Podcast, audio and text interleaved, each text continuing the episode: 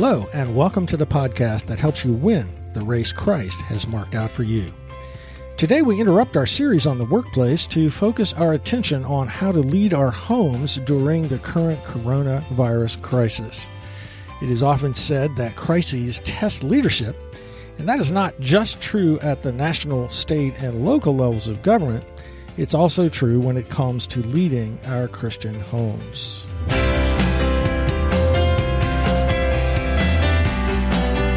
Welcome to season number one, episode number nineteen of Mission-Focused Men for Christ. My name is Gary Yeagle, and in my lifetime, probably only the assassination of John F. Kennedy and the attacks of nine one one have risen to the level of crises that COVID nineteen has generated in our country at present.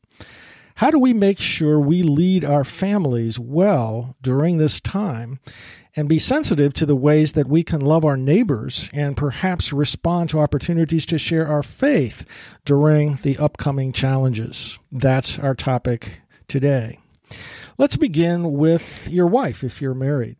One of the ways a husband needs to build emotional intimacy in his marriage is to help his wife open up her heart to him about her fears and worries. He needs to regularly be asking questions like, what are the concerns that are weighing most heavily on your heart right now? Or, are there some fears that regularly grip your heart? Certainly, the coronavirus pandemic is enough to generate much fear. So, ask your wife something like this: honey, how are you feeling about the coronavirus? Do you find yourself being a little afraid? Are you worried about your parents getting it or someone else? If she starts to open up, don't jump in and say something like, me too. Instead, say, tell me more. I was quite surprised to find out that fear was intruding its way into the heart of my very strong wife. She has asthma. We are over sixty. She said, I know what it is like to feel like you can't breathe. It is terrifying. I don't want to ever die from respiratory problems. So yes, I am afraid some. Secondly, besides listening to our wives well, ramp up your commitment to equally sharing the extra weight that this crisis is putting on the home, especially the challenges of the children being at home all day.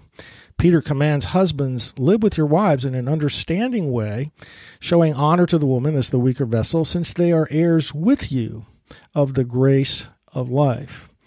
Help her think through managing the home front with the kids there all day.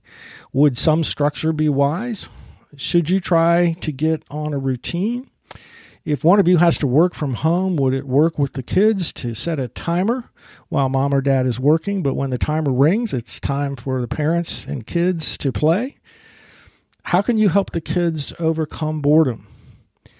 In Scripture, God addresses fathers, not mothers, about establishing discipline in the home. So carry the weight of the extra discipline issues arising from bored kids who are off their routine at home all day.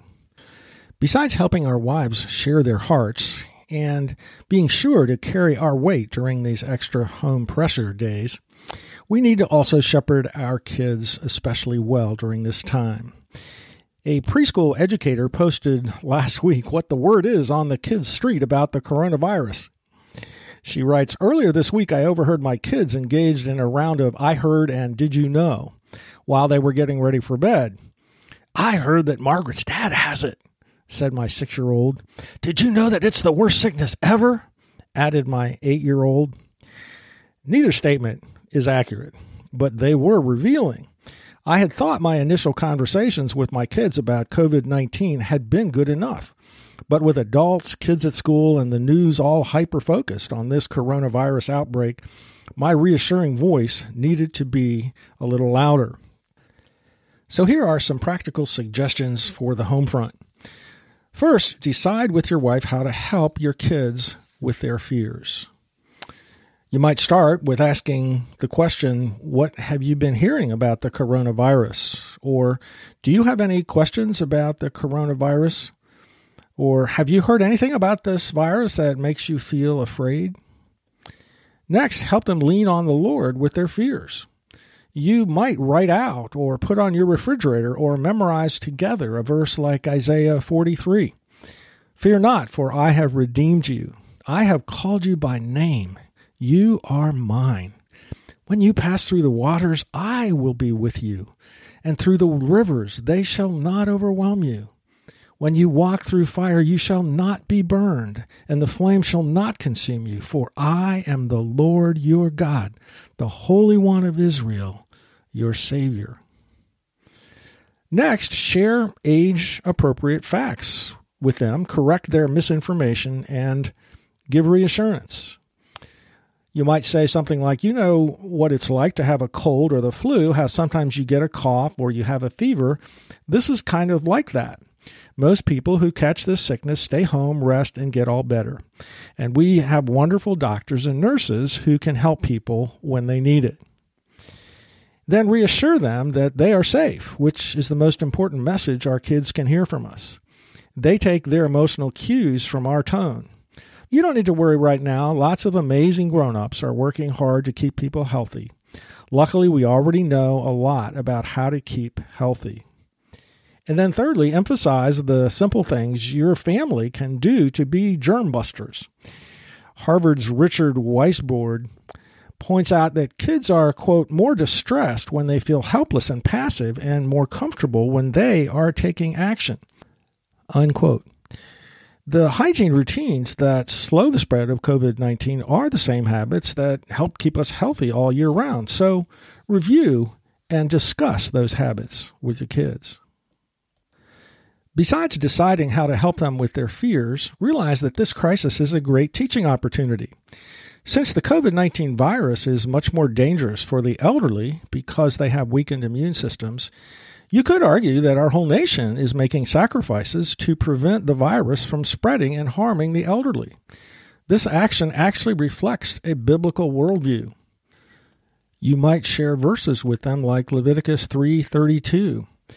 You shall stand up before the gray head and honor the face of an old man, and you shall fear your God. I am the Lord. Or you might call attention to the fifth commandment from Exodus twenty twelve. Honor your father and your mother, that your days may be long in the land that the Lord your God is giving you. That command not just given to children, but to adults.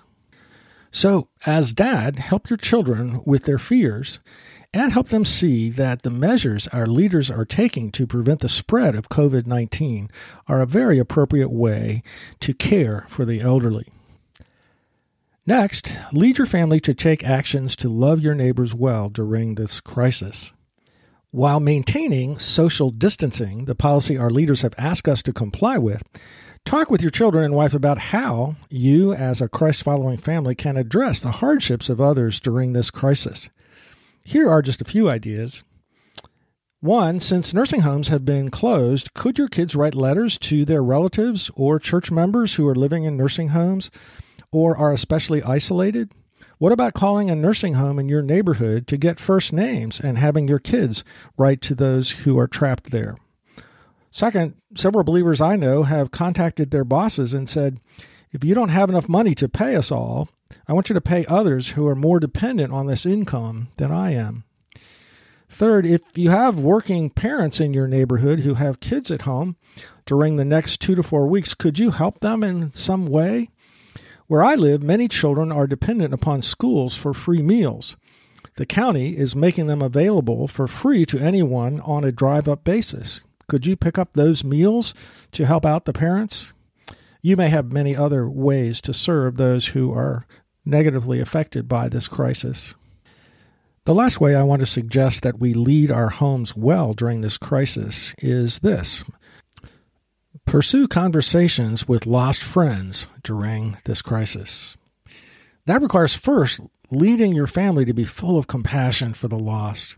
There are millions who don't experience the security of walking with Christ who are very afraid. We must respect the policy of social distancing, but where we can converse, we must ask questions and listen, listen, listen. How are you feeling about the coronavirus? Do you have any relatives around the country or world who are at risk? What are you doing to protect yourself from it? Do you think it might cause you some financial hardship? We should listen and be compassionate first. The most ideal way for you and me to talk about how our faith impacts the way we're dealing with this is for the lost folks we know to ask us. The second part of pursuing conversations with lost friends during this crisis requires us, secondly, to be able to respond wisely to the question, how can God be good when he allows things like the coronavirus pandemic? Philosopher J L Mackie, in his book, The Miracle of Theism, reflects much of today's thinking when he writes, if a good and powerful God exists, he would not allow pointless evil. But because there is much unjustifiable, pointless evil in the world, the traditional good and powerful God cannot exist. Let's first think biblically about this statement and then think about what we might or might not say towards a non-Christian friend who mentions this. Thinking biblically, as Tim Keller points out, tucked away inside the assertion that the world is filled with pointless evil is a hidden premise, namely that if evil appears pointless to me, then it must be pointless. Lurking behind this skepticism is an arrogance that assumes that because we cannot see God's good purposes in ordaining a world where evil exists, there can't be a good purpose. But if God is truly so all-powerful and all-knowing that we blame him for evil, how do we know that there isn't a good reason known only to him but incapable of being grasped by us? For him to employ evil for his good purpose. There is a second reason that the suffering surrounding the coronavirus does not support unbelief. C S Lewis describes the moment when he realized that the reality of human suffering does not support atheism. He writes, my argument against God was that the universe seemed so cruel and unjust. But how had I got this idea of just and unjust? What was I comparing this universe with when I called it unjust? Of course, I could have given up my idea of justice by saying that it was nothing but a private idea of my own. But if I did that, then my argument against God collapsed too. For the argument depended upon saying that the world was really unjust, not simply that it did not happen to please my private fancies. Consequently, atheism turns out to be too simple. So reason does not support the argument that the world's suffering is a reason for unbelief. As believers, we need to know that and teach it to our kids. However, pointing out this argument won't usually matter to unbelievers who ask, how can God allow so many people to suffer through the coronavirus? I believe that a much wiser approach to helping our non-Christian friends take steps down the path toward belief would be to admit, I don't know, and then seek the openness to share two things we do know, the reality of experiencing God's personal comfort and the strength we experience because of our certainty about our future. Let me further explain why I believe this would be a wise response in today's situation. Honestly saying, I don't know, is consistent with the biblical teaching from the book of Job, in which God essentially says to Job, Job, you don't have the mental horsepower to understand my purposes in suffering. Randy Newman, in his book, Questioning Evangelism, suggests that God's provision of the book of Job is more to help us process our feelings about suffering than to explain it. I think he's right. He says, maybe God gave us this magnificent book not so we'd impress philosophers with erudite answers, but so we'd process grief and come through it, as Job did, with a stronger faith, a humble heart, and a hand held over our mouths. We lie on the couch, so to speak, with Job and travel with him through a process of argument, despair, self-examination, defense, lamentation, philosophizing, anger, and a host of other honestly expressed emotions, to which his friends were oblivious, by the way. We come to incomplete conclusions, disturbing realizations, and frustrating dead ends. When non-believers ask how a good God could allow the suffering caused by covid nineteen, A better response than the Christian apologetic on suffering might be to ask, well, what have you found helpful in handling this coronavirus crisis? Would you say that you have any kind of faith that you are leaning on to get you through? Some people have been comforted by prayer during this time. Is that something that you do much? Did you know that I'm praying for you and your family to be safe through this crisis? Admitting that you don't know why God let this pandemic happen does not mean that your faith has not been a great help to you. While recognizing that you don't know the reason for the crisis, you can be intentional to seek opportunities to explain the two things you do know. First, my faith has brought me into a personal relationship with God so that I have daily comfort from God Himself. I know that God will walk with me every day through this crisis and that He understands exactly what I'm feeling each step of the way. So I'm never alone in my fear. As one scholar points out, Christianity alone among the world religions claims that God became uniquely and fully human in Jesus Christ and therefore knows firsthand despair, rejection, loneliness, poverty, bereavement, torture, and imprisonment. On the cross, He went beyond even the worst human suffering and experienced cosmic rejection and pain. Why did He do it? The Bible says that Jesus came on a rescue mission for the creation. He had to pay for our sins so that someday He can end evil and suffering without ending us.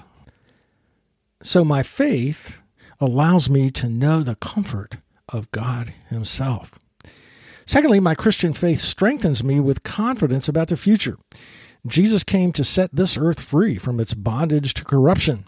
One day there will be no coronavirus, no cancer, no suicide, no death. Jesus came to redeem, to set free this world from all the corruption and suffering caused by sin. One day He will fix everything that has been broken by sin in this world and make all things new. A book of the Bible gives us a preview of this day, where we read, "Then I saw a new heaven and a new earth, for the first heaven and the first earth had passed away, and the sea was no more. And I heard a loud voice from the throne saying, Behold, the dwelling place of God is with man.